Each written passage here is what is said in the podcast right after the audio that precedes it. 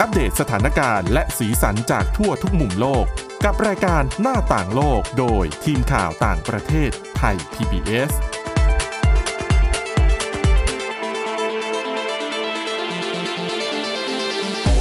สวัสดีค่ะ ต้อนรับคุณผู้ฟังเข้าสู่รายการหน้าต่างโลกนะคะ มาอัปเดตสถานการณ์แล้วก็สีสันจากทั่วทุกมุมโลกกับทีมข่าวต่างประเทศไทย PBS ค่ะ รายการของเรานะคะ นอกจากจะสามารถฟังผ่านช่องทางต่างๆ ของไทย PBS Podcast ได้แล้วเนี่ย คุณผู้ฟังยังสามารถฟังผ่านจุฬา Radio Plus นะคะ สถานีวิทยุแห่งจุฬาลงกรณ์มหาวิทยาลัย FM 101.5เมกะเฮิรตซ์ค่ะ ได้ทุกวันจันทร์ถึงวันศุกร์เวลา 11นาฬิกา30 นาทีค่ะ รวมถึงสถานีวิทยุที่คุณผู้ฟังกำลังฟังอยู่ในขณะนี้นะคะ และเช่นเคยวันนี้อยู่กับคุณอาทิตย์สุโมนเรืองรัศนทรแล้วก็ดิฉันทิพย์ตะวันธีรนัยพงค์ค่ะ สวัสดีค่ะ ค่ะเป็นประจำทุกวันนะคะ ค่ะ ที่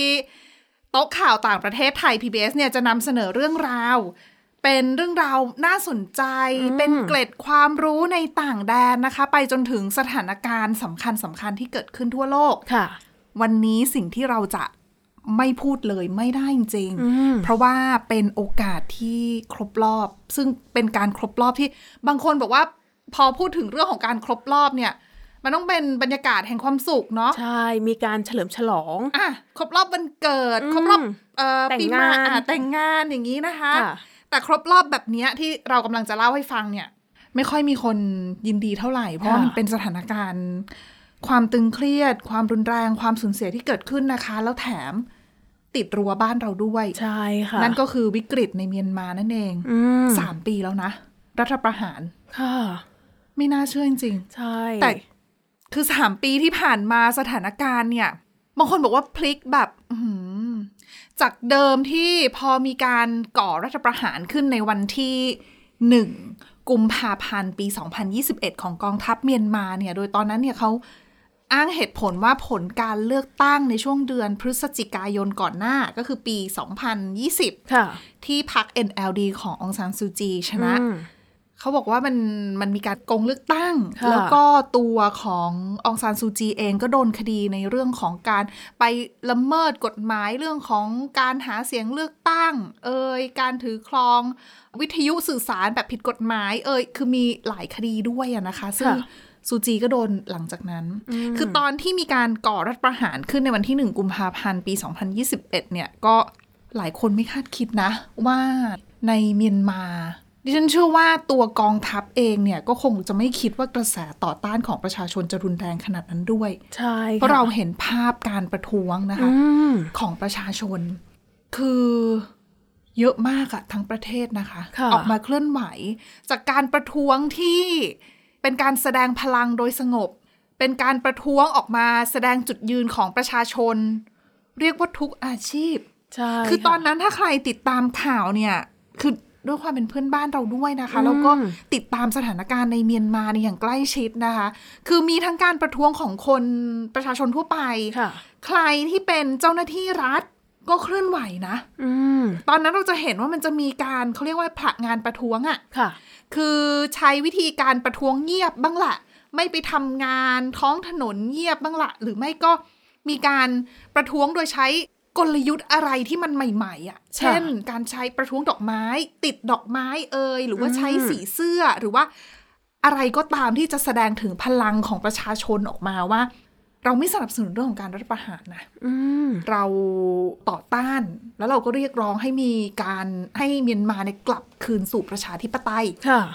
แต่ปรากฏว่าการประท้วงที่เกิดขึ้นทั่วประเทศเนี่ย ไม่ได้ทำให้กองทัพสะทกสะท้านนะคะ ใช่ ก็มีการออกมาใช้กำลังในการปราบปรามกลุ่มผู้ประท้วง ค่ะ แล้วสถานการณ์มันก็ยกระดับขึ้น จนในช่วงปีสองปีที่ผ่านมาเนี่ย หลายคนน่าจะเห็นภาพแล้วล่ะว่า คือบางคนบอกว่าจริง ๆ แล้วตอนนี้คือ ถ้าให้พูดจริง ๆ คือสถานการณ์ในเมียนมามันคือ มันคือเรื่องของสงครามกลางเมืองแล้วล่ะ ค่ะ เพราะว่าประชาชนจากเดิมที่เมื่อก่อนเขาออกมาเคลื่อนไหว โดยถือป้ายประท้วง อืม ตอนนี้คนจำนวนไม่น้อยที่ต่อต้านรัฐประหารหันเข้าป่า ค่ะ ไปฝึกรบ ใช่ ลุกขึ้นมาจับอาวุธ อืม หลายคนนะคะ คือสื่อต่างประเทศเนี่ย หลายสำนักเขาก็ไปสัมภาษณ์ คือลงพื้นที่ไปสัมภาษณ์บรรดา นักรบ คือจริงๆก็เป็นสมาชิกของกองกำลังพิทักษ์ประชาชนหรือว่า PDF นั่นเองก็คือเป็นกลุ่มกองกำลังจะเรียกว่าติดอาวุธก็อาจจะได้นะคะ ของ ค่ะ ทั้งฝั่งที่สนับสนุนประชาธิปไตยแล้วก็ต่อต้านรัฐประหาร ก็กลุ่มนี้ก็มีการฝึกการรบแบบทหารเลยล่ะ อืม ระบงระเบียบแบบทหารเลยอะ ค่ะ สื่อหลายสำนักก็ไปเกาะติดแล้วก็ไปแบบสัมภาษณ์อะไรเงี้ยหลายคนนะ บอกว่าผ่านมาแล้วหลายสมรภูมิ เดินหน้ายังไงก็ไม่หยุด อืม ยังคงรบต่อ แต่คือสถานการณ์ในเมียนมาเนี่ยอย่างที่บอกผ่านมา 3 ปีละ ตอนนี้มันไม่ใช่แค่คือเมียนมาก่อนที่จะมีกลุ่ม PDF ที่ลุกขึ้นมาจับอาวุธเนี่ยก่อนหน้านี้อย่างที่ทราบกันดีว่าเมียนมาก็มีกลุ่มชาติพันธุ์ติดอาวุธอยู่แล้ว ค่ะ แล้วก็มีปัญหาภายในของเขาอยู่แล้วด้วย อืม ในเรื่องของการใช้ความรุนแรงระหว่างการสู้รบระหว่างกองทัพ กับกลุ่มชาติพันธุ์ติดอาวุธ ซึ่งอาจจะเงียบลงไปบ้างในช่วงรัฐบาลของซูจี เพราะอาจจะมีความพยายามแนนผลักดันเรื่องของสันติภาพ แต่พอรัฐบาลพลเรือนจบไปละ กลายเป็นรัฐบาลทหารเนี่ย ค่ะ แล้วก็มีกลุ่ม PDF ด้วยเนี่ย อืม ก็ความขัดแย้งในนั้นเนี่ยมันก็เลยปะทุขึ้นมารุนแรงขึ้น เพราะว่ากลุ่มชาติพันธุ์ติดอาวุธจำนวนไม่น้อย ก็สนับสนุนฝ่ายประชาธิปไตยเช่นกัน ค่ะ ก็คือเขาต่อต้านกองทัพอยู่แล้วอะ แล้ แล้ว วพอจังหวะนี้ก็คือจะเรียกว่ารวมพลังกันได้ไหมคะ เพื่อที่จะต่อสู้กับกองทัพ ก็ร่วมมื เยน อกันใช่ อ่ะร่วมมือกันะ อืม ก็เกิดเป็นการสู้รบกันในหลายจุดนะคะ แต่ ค่ะ จุดที่สำคัญเนี่ยที่เขาต้องไปดูเลยเนี่ยก็คือปฏิบัติการ 1027 เมื่อวันที่ 27 ตุลาคมปีที่แล้ว มาค่ะ หลายคนบอกว่า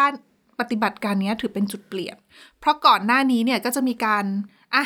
ฝั่งหนึ่งก็มีการสู้รบไป อีกส่วนหนึ่งเนี่ยก็อาจจะมีการพูดคุยเพื่อพยายามผลักดันเรื่องของการเจรจาสันติภาพบ้าง ค่ะ ระหว่างกองทัพกับกลุ่มชาติพันธุ์ติดอาวุธบางกลุ่ม อืม แต่เราไม่นับ PDF นะคะ เพราะว่า PDF เนี่ยเขายืนยันจุดยืนชัดเจนว่า รัฐบาลทหารเมียนมาเนี่ยต้องออกไป ค่ะ กองทัพต้องยุติการแทรกแซงทางการเมือง อืม ต้องเปิดทางให้มีการเลือกตั้งมีรัฐบาลพลเรือนอืมดังนั้นเนี่ยยังการเจรจาของสองฝ่ายเนี่ยยังไม่แทบไม่เกิดขึ้น ค่ะ อืมแต่ว่าของฝั่งกลุ่มติดอาวุธ ชาติพันธุ์ติดอาวุธเนี่ยกับกองทัพเมียนมาเนี่ยก็พอมีข่าวบ้างว่าอาจจะพูดคุยกันบ้าง แต่ก็อ่ะนิดๆหน่อยๆ ไม่ได้เกิดผลอะไร จนกระทั่งปฏิบัติการ 1027 ค่ะ กลุ่มชาติพันธุ์ติดอาวุธสามกลุ่มเนี่ยเขามาจับมือกันแล้วเปิดปฏิบัติการโจมตีกองทัพเมียนมาใน อืม พื้นที่รัชชานะนะคะ หรือ ค่ะ ว่าหลายๆ คนบ้านเราอาจจะคุ้นชื่อในชื่อรัชฉาน ใช่ อ่าออกเสียงได้สองแบบ ค่ะ ค่ะ นั่นแหละพื้นที่บริเวณทางตอนเหนือของเมียนมา ปฏิบัติการที่เกิดขึ้นเนี่ยเขาบอกว่าเป็นแบบเซอร์ไพรส์อะคือสร้างเขาเรียกว่าอะไรอะคือไม่มีใครคาดคิดว่าจะสามารถตีโต้โจมตีกองทัพเมียนมาได้ อืม สำเร็จมากขนาดนี้ แล้วก็ยึดพื้นที่ไปด้วย ใช่ค่ะ อืม ก็ยึดไปได้เยอะนะ คือ ค่ะ จากปลายตุลาใช่ไหมพฤศจิกาธันวา มกราสามเดือน ค่ะ สามเดือนนี่คือ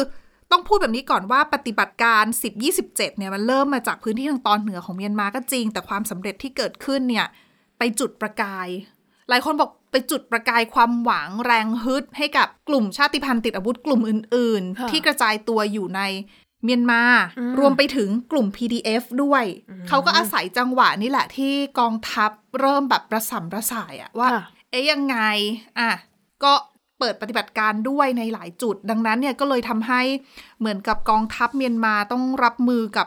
ศึกหลายด้านอะแล้วก็เลย มันก็พูดยากนะ เพราะว่ามีฝ่ายที่อยู่ตรงข้ามกับกองทัพเนี่ยเยอะทีเดียวนะคะ ค่ะ ดังนั้นเนี่ยก็มีการสู้รบกันในหลายจุดนะคะ จนปัจจุบันเนี่ยนะ จากข้อมูลที่มีการรายงานตามสื่อท้องถิ่นนะนะคะ เขาบอกว่านับตั้งแต่มีปฏิบัติการ 1027 เนี่ย กองทัพเมียนมานะคะ สูญเสีย เมืองที่อยู่ในการควบคุมให้กับฝ่ายตรงข้ามเนี่ยไปแล้วกว่า 30 เมืองนะคะ อืม ส่วนใหญ่เนี่ยอยู่ในรัชชาน ค่ะ ก็คือประมาณ 20 เมืองด้วยกัน อืม แล้วพื้นที่ที่เสียไปในหลาย ๆ ในหลาย ๆ จุดของประเทศเนี่ย มันเป็นจุดที่คือไม่ใช่ว่าเมืองเล็กเมืองน้อยที่ไม่ได้มีความสำคัญเลยก็ไม่ใช่นะ เพราะว่าหลาย ๆ จุดเนี่ยเป็นเมืองที่อยู่ติดพรมแดนของเมียนมากับประเทศเพื่อนบ้านนะคะ ค่ะ เช่นอ่ะติดอินเดีย อืม หรือว่าจุดที่ติดจีน อันเนี้ยจะ อ่ะใช่ ค่อนข้างที่จะ เสียพื้นที่ไปเยอะสำหรับกองทัพเมียนมานะใน ค่ะ จุดที่อยู่ติดกับตามพรมแดนที่ติดระหว่างเมียนมากับจีนค่ะ ก็จะมีเป็นจุดคือด้วยความที่พอมันติดพรมแดนอะ่ะ มันก็คือประตูออกจากประเทศไปประเทศเพื่อนบ้านอ่ะ แล้วกองทัพเสียอำนาจในตรงนั้นเนี่ยในการควบคุมอำนาจก็ตกไปอยู่กับฝ่ายตรงข้าม ก็สามารถควบคุมการข้ามแดนของคน ใช่ ได้ การขนส่งต่าง อันนี้สำคัญ ๆ อืม เพราะว่าการขนส่งลำเลียงสินค้า ค่ะ เส้นทางการค้า อะไรเหล่านี้มันเป็น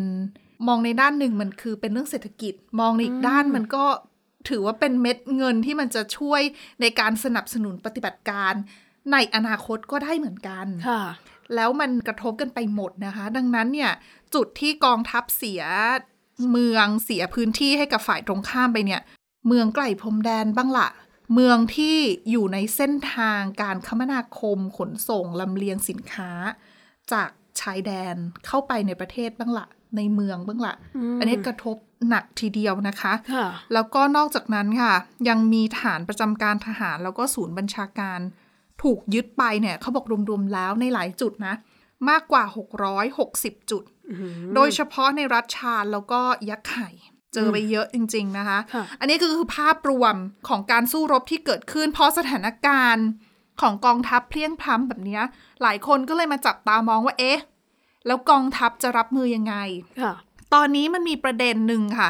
คือมีหลายสื่อรวมทั้งนักวิเคราะห์ด้วยเขารายงานว่า จริง ๆ แล้วภายในเสถียรภาพภายในกองทัพเมียนมาเองเนี่ย ก็น่าจับตามอง เพราะว่าพอกองทัพเพียงพล้ำเพิ่มมากขึ้น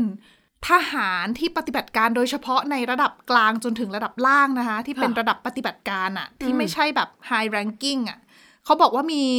ความเขาเรียกว่าอะไรกำลังใจในการสู้รบอะ่ะมันหดหายอะ่ะคือไม่ใช่แค่ตัวเองต้องไปสู้รบ เพื่อรัฐบาลทหารเพื่อกองทัพเท่านั้น ซึ่งมายึดอำนาจประชาชน ซึ่งก่อนหน้านี้กองทัพเจอปัญหานี้แล้วนะคะ ค่ะ ที่บรรดาทหารเนี่ยที่เป็นแบบตัวเล็กตัวน้อยอ่ะ อืม รู้สึกว่าเราไม่อยากสนับสนุน กองทัพไม่อยากสนับสนุนรัฐบาลทหารแล้วเนี่ย ก็เลยออกจากกองทัพไปอยู่ฝั่งตรงข้าม ค่ะ อันนั้นน่ะคือระลอกหนึ่ง อืม ระลอกช่วงเนี้ยก็มีเขาเรียกว่ามีคนจับตามองเหมือนกัน เพราะว่าจำนวนหนึ่งก็หนีไปอินเดีย อืม ระหว่างที่กำลังรบอยู่เนี่ยในฝั่งของยะไข่แบบเนี้ย ค่ะ หรือรัชชินอย่างเงี้ยก็ข้ามไปในฝั่งของอินเดียเพื่อหนี ก็มีเหมือนกัน ซึ่งเขาก็มองว่า คือความรู้สึกของทหารที่ในระดับกลางจนถึงล่างลงไปเนี่ย ไม่ค่อยไม่ค่อยแฮปปี้กับการบริหารกองทัพ อืม หรือเปล่า แล้วคือทหารแต่ละคนครอบครัวของเขาก็คืออยู่ในเมียนมาค่ะ แน่นอนว่าต้องได้รับผลกระทบต่างๆ แน่นอนแล้วเขาก็ แต่ว่าตัวเองก็ต้องทำงานให้กับ อืม คนที่ควบคุมตรงเนี้ยค่ะ ใช่ค่ะ ดังนั้นเนี่ยเขาก็เลยรู้สึกว่าอ่ะอันเนี้ยก็เป็นเรื่องของมอรัลเป็นของเรื่องสภาพจิตใจ อืม ของทหารที่ปฏิบัติหน้าที่ในกองทัพอะนะคะ ค่ะ แล้วก็เขาบอกก็เลยตอนเนี้ยในกองทัพเองเนี่ยก็ต้องจับตาดูให้ดีว่า เรื่องของขั้วอำนาจต่างๆ จะมีคนที่ไม่พอใจพลเอกอาวุโสมินอองไลน์หรือเปล่า อืม การควบคุมกองทัพการบริหารประเทศของรัฐบาลทหารเมียนมาเนี่ยที่บางคนใช้คำว่าล้มเหลว อืม บางคนอาจจะใช้คำนั้นเลยว่าในการที่จะตอบโต้กลุ่มตรงข้ามอืมแม้กระทั่งคนที่เดิมเนี่ย เป็นชาวเมียนมาที่สนับสนุนกองทัพ เป็นฝ่ายโปรทหาร ค่ะ เริ่มมีการออกมาเคลื่อนไหวในโลกออนไลน์นะคะ วิพากษ์วิจารณ์ กองทัพที่ตัวเองเมื่อก่อนเคยสนับสนุนแต่วิจารณ์ในลักษณะรายบุคคล อืม ว่าทำไมถึงดำเนินนโยบายแบบนี้ทำไมถึงใช้ยุทธวิธีในการรบแบบนี้ จนเราเสียเมืองนู้นนี้นั้นไป อืม ดังนั้นเนี่ยก็คือหลายคนก็เลยบอกว่า คือความเคลื่อนไหวที่มันเกิดขึ้นเนี่ยมันน่าจับตามองว่า เอ๊ะ จะมีใครเข้ามาทัดทานอำนาจของพลเอกอาวุโสมินดองไลหรือเปล่า ค่ะ แต่นักวิเคราะห์ส่วนใหญ่ยังเห็นตรงกันนะคะ ว่าถึงแม้ว่าจะมีคลื่นใต้น้ำอยู่บ้างเนี่ย แต่ว่าไม่น่าจะส่งผลกระทบอะไรกับตัวผู้นำรัฐบาลทหารเมียนมาหรอก เพราะว่าหนึ่งระเบียบวินัยในกองทัพเมียนมามันชัดเจนค่ะ แล้วก็แล้วก็เขามีธรรมเนียมปฏิบัติของเขาเนี่ยที่จะต้องให้ความสำคัญให้ให้อำนาจของคนที่อาวุโสกว่าเนี่ยแบบ คือไม่เปลี่ยนอะ อืม คือจะต้องใหญ่กว่าก็คือใหญ่กว่าจะไม่ยังไง อันนี้คือเป็นธรรมเนียมปฏิบัติของเขา ใช่เขาบอกว่าค่อนข้างที่จะเป็นระเบียบที่ทุกคนทำตามแล้วไม่ไม่มีใครแหกอ่ะ ค่ะ อ่าแล้วนอกจากนี้เนี่ยก่อนหน้านี้เขาบอกว่า ตัวพลเอกอาวุโสมินอองหลายเองเนี่ย ก็โยกย้ายคนที่ดูจะเป็นศัตรูของตัวเอง อืม ออกไปในออกไปอยู่ส่วนงานอื่น ๆ อะไรอย่างเงี้ยก็คือ ค่ะ มีการเตรียมการไว้ด้วยส่วนหนึ่งหรือเปล่าด้วย ดังนั้นเนี่ยก็เลยมองว่าในกองทัพเนี่ยยังไงก็คงไม่มีการเปลี่ยนตัวหรอก อืม ดังนั้นกองทัพจะรับมือกับปีที่สี่อย่างนี้ยังไง กับวิกฤตในเมียนมา ค่ะ เออหลายคนก็เลยมองว่าอ้าวในเมื่อกองทัพเนี่ยยังเป็นผู้นำคนเดิมนะ แล้วก็สถานการณ์เนี่ยจะทำให้มันเปลี่ยนได้ยังไง ในเมื่อมันมีศัตรูแบบนี้ อืม ตอนนี้ก็เลยช่วงไม่กี่วันที่ผ่านมาหลายคนก็เลยจับตามองไปที่ท่าทีของรัฐบาลทหารเมียนมา เพราะว่ามันมีจุดหนึ่งที่น่าสนใจ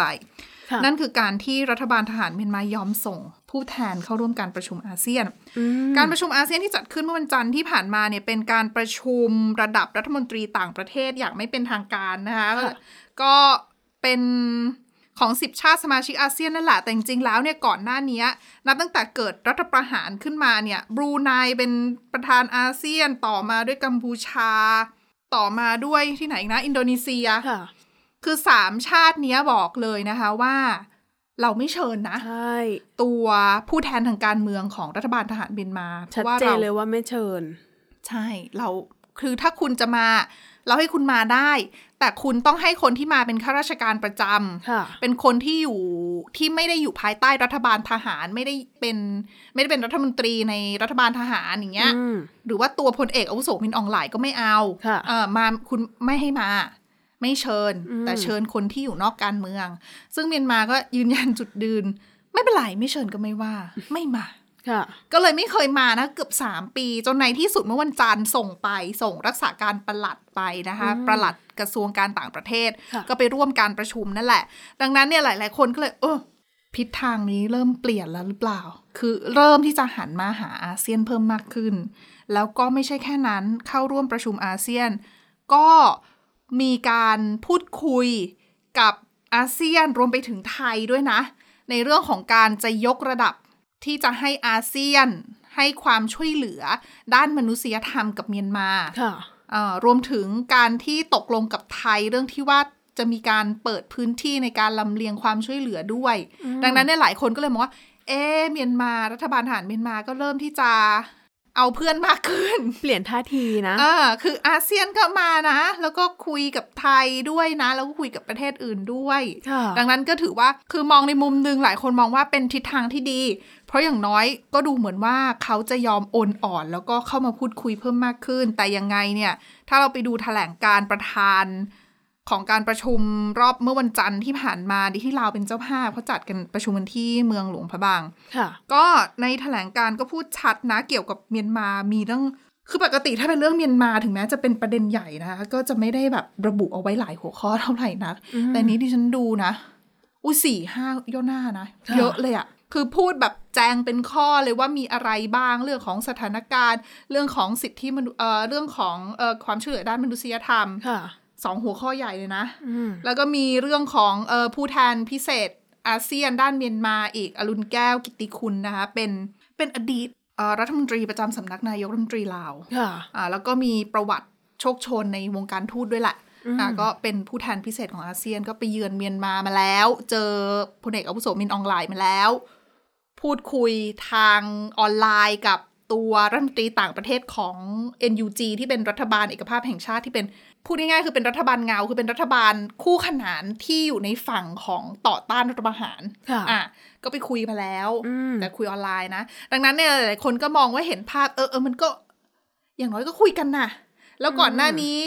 จีนก็มาเป็นตัวกลางให้รัฐบาลทหารเมียนมาคุยกองทัพคุยกับกลุ่มชาติพันธุ์ติดอาวุธ ค่ะ ในการที่จะบรรลุข้อตกลงหยุดยิงได้ อืม เออแต่ก็บางคน มีบางคนที่บอกว่าบรรลุข้อตกลงแล้ว แต่ก็ยังมีการโจมตีกันเกิดขึ้นบ้าง ซึ่งในฝั่งของฝ่ายต่อต้านเนี่ยเขาก็มองว่า คนที่ละเมิดข้อตกลงหยุดยิงเนี่ยคือรัฐบาลทหารเมียนมาคือกองทัพเมียนมานะ แต่ก็อ่ะเอาละก็ถือว่าการโจมตีอาจจะลดลงในช่วงที่ผ่านมาบ้าง ไม่มากก็น้อย ค่ะ เพราะว่าลงนามกันเมื่อวันที่ 11 มกราคมที่ผ่านมา อืม อ่ะคือทิศทางดูเหมือนจะแบบไปในทิศทางที่มันอะดีขึ้นอย่างน้อยจะได้พูดคุยกันแต่ยังไงทั้งหมดทั้งมวลเนี่ยอาเซียนยังคงยืนยันจุดยืนเดิมนะคะ เรื่องที่ว่าจะต้องมีการบังคับใช้ ฉันทามติ 5 ข้อที่ ชาติสมาชิกอาเซียนเห็นชอบร่วมการรวมถึงมินอองหลายด้วย อืม เมื่อเดือนเมษายนปี ค่ะ 2021 คือ 5 ข้อนั้นเนี่ยต้องได้ทำต้องทำตาม แล้วต้องทำตามทั้งหมดเลือกข้อใดข้อหนึ่งไม่ได้ อืม ซึ่งทั้ง 5 ข้อเนี่ยมีอะไรบ้าง มีตั้งแต่ยุติการใช้ความรุนแรงทันทีคุยกับทุกฝ่ายตั้ง ผู้แทนพิเศษ เปิดทางให้อาเซียนช่วยเหลือด้านมนุษยธรรม แล้วก็ให้ผู้แทนพิเศษเยือนเมียนมาเพื่อคุยกับทุกฝ่ายได้ ดังนั้นเนี่ยข้อ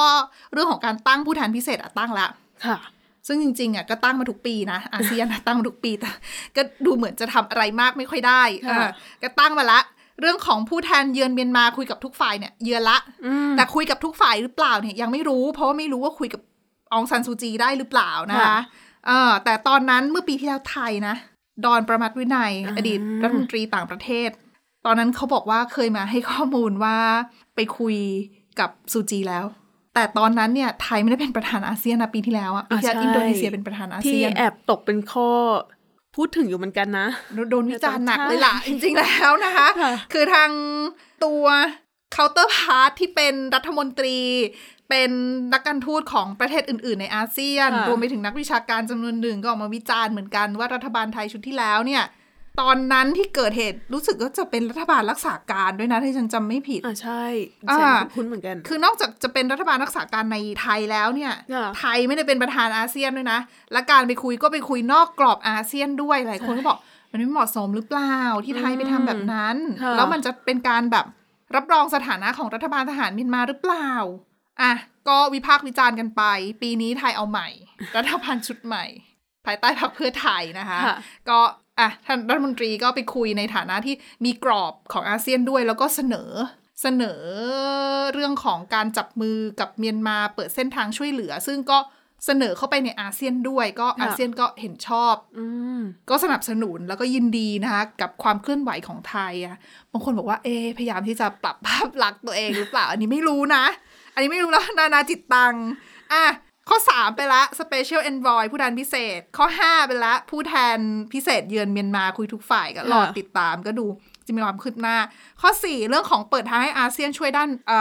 อความช่วยเหลือด้านมนุษยธรรม ค่ะ ก็ดูเหมือนจะดีขึ้น เพราะอาศูนย์อาห้าก็มีแล้ว อืม เรื่องของจับมือกับไทยก็มีนะคะ ก็ดูเพราะว่าเดือนนี้แหละ ใช่สัปดาห์หน้า รัฐมนตรีไทยอ่ะรัฐมนตรีต่างประเทศ จะลงพื้นที่แม่สอดนะคะไปดูสถานที่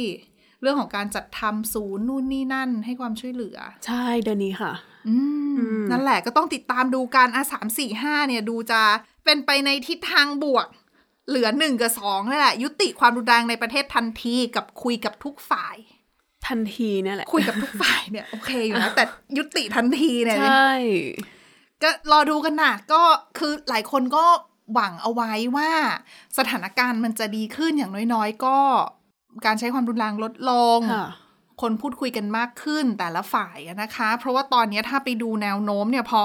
กองทัพต้องรับมือกับกลุ่มชาติพันธุ์ติดอาวุธที่เขาแบบลุกขึ้นมา แล้วก็เปิดปฏิบัติการโจมตีแบบในหลายจุด แล้วก็ดูเหมือนจะฮึกเหิมขนาดเนี้ย ค่ะ ช่วงไม่กี่สัปดาห์ที่ผ่านมาเราจะเห็นคือในข่าวนะคะดิฉันก็ไม่ได้ดูสถิติที่นักเก็บข้อมูลเขาไปเก็บข้อมูลเอาไว้อะนะแต่เท่าที่ดูภาพหรือว่าเท่าที่ได้เห็นข่าวเนี่ยมีความรู้สึกว่าการใช้การโจมตีทางอากาศอะไม่ว่าจะเป็นเรื่องของโดรน ไม่ว่า ค่ะ จะเป็นเรื่องของการใช้เครื่องบินรบทิ้งระเบิดเนี่ย อืม มันเยอะมากขึ้น แล้วการโจมตีแบบเนี้ยคือในมุมมองของดิฉันที่ฉันมองว่ามันกระทบกับพลเรือนมากกว่าการประทะรูปแบบอื่น ใช่ เพราะมันมาจากในอากาศจาก ค่ะ ทางอากาศอะ่ะ มันมองข้างล่างไม่เห็นหรอก แล้ว อืม เวลามันทิ้ง พอระเบิดมันเกิดขึ้นเนี่ย เศษซากต่างๆ กระจายออกไป คือ อีก คุณ นะ ใช่คือคุณอยู่แถวนั้นน่ะ คุณก็โดนด้วยอ่ะ แต่ถ้าเป็นการยิงปะทะการหรืออะไรอย่างเงี้ยห ค่ะ รือระวางระเบิด มันก็จะมีจุดที่เขาต้องรู้อยู่แล้วล่ะว่าอ่ะกลุ่มติดอาวุธจะไป หรือว่าเป็นกลุ่มพื้นที่ของกลุ่มติดอาวุธ หรือว่ายิงกันก็ยังมองเห็นกันคืออย่างน้อย มันก็ความสูญเสียมันไม่ใช่วงกว้างอ่ะ แต่พอเป็นการทิ้งระเบิดปั๊บเนี่ย มันก็คุมความสูญเสียยากแล้วตัวเลขที่เป็นติ้งแท้งของอังกฤษนะนะคะเขา เก็บข้อมูลเกี่ยวกับเรื่องของความขัดแย้งในเมียนมาเนี่ยเขาก็พบว่าในช่วงในช่วงระยะหลังๆ มันเนี่ย ตัวเลขของการโจมตีทางการมันเพิ่มมากขึ้น ค่ะ อืมอ่ะก็ต้องติดตามกันต่อนะคะสำหรับปีที่ 4 ของวิกฤตในเมียนมาว่าจะ เปลี่ยนทิศทางไปยังไงบ้าง อืมถึงจะมีสัญญาณบวก แต่ว่าก็ต้องเป็นคือเป็นสถานการณ์ที่ต้องติดตามต่ออะ อืม นะ อ่ะ คะ แต่ก็หวังว่าจะไปในทิศทางที่ดีนะ ก็หวังว่าจะหันมาพูดคุยกันได้มากขึ้น ค่ะ นะคะ ความรุนแรงก็หวังว่าจะลดลง อืม หลังจากนี้อ่ะและนี่คือทั้งหมดของรายการหน้าต่างโลกในวันนี้ค่ะ คุณผู้ฟังสามารถติดตามฟังรายการได้ที่ www.thaipbspodcast.com หรือว่าฟังผ่านพอดแคสต์ได้ทุกช่องทางค้นหาคำว่าหน้าต่างโลกนะคะ รวมถึงฟังได้ผ่านสถานีวิทยุที่คุณผู้ชม คุณผู้ฟังกำลังรับฟังอยู่ตอนนี้ พวกเราแล้วก็ทีมงานลาไปก่อนนะคะ สวัสดีค่ะ สวัสดีค่ะ Thai PBS podcast. View the world via the voice.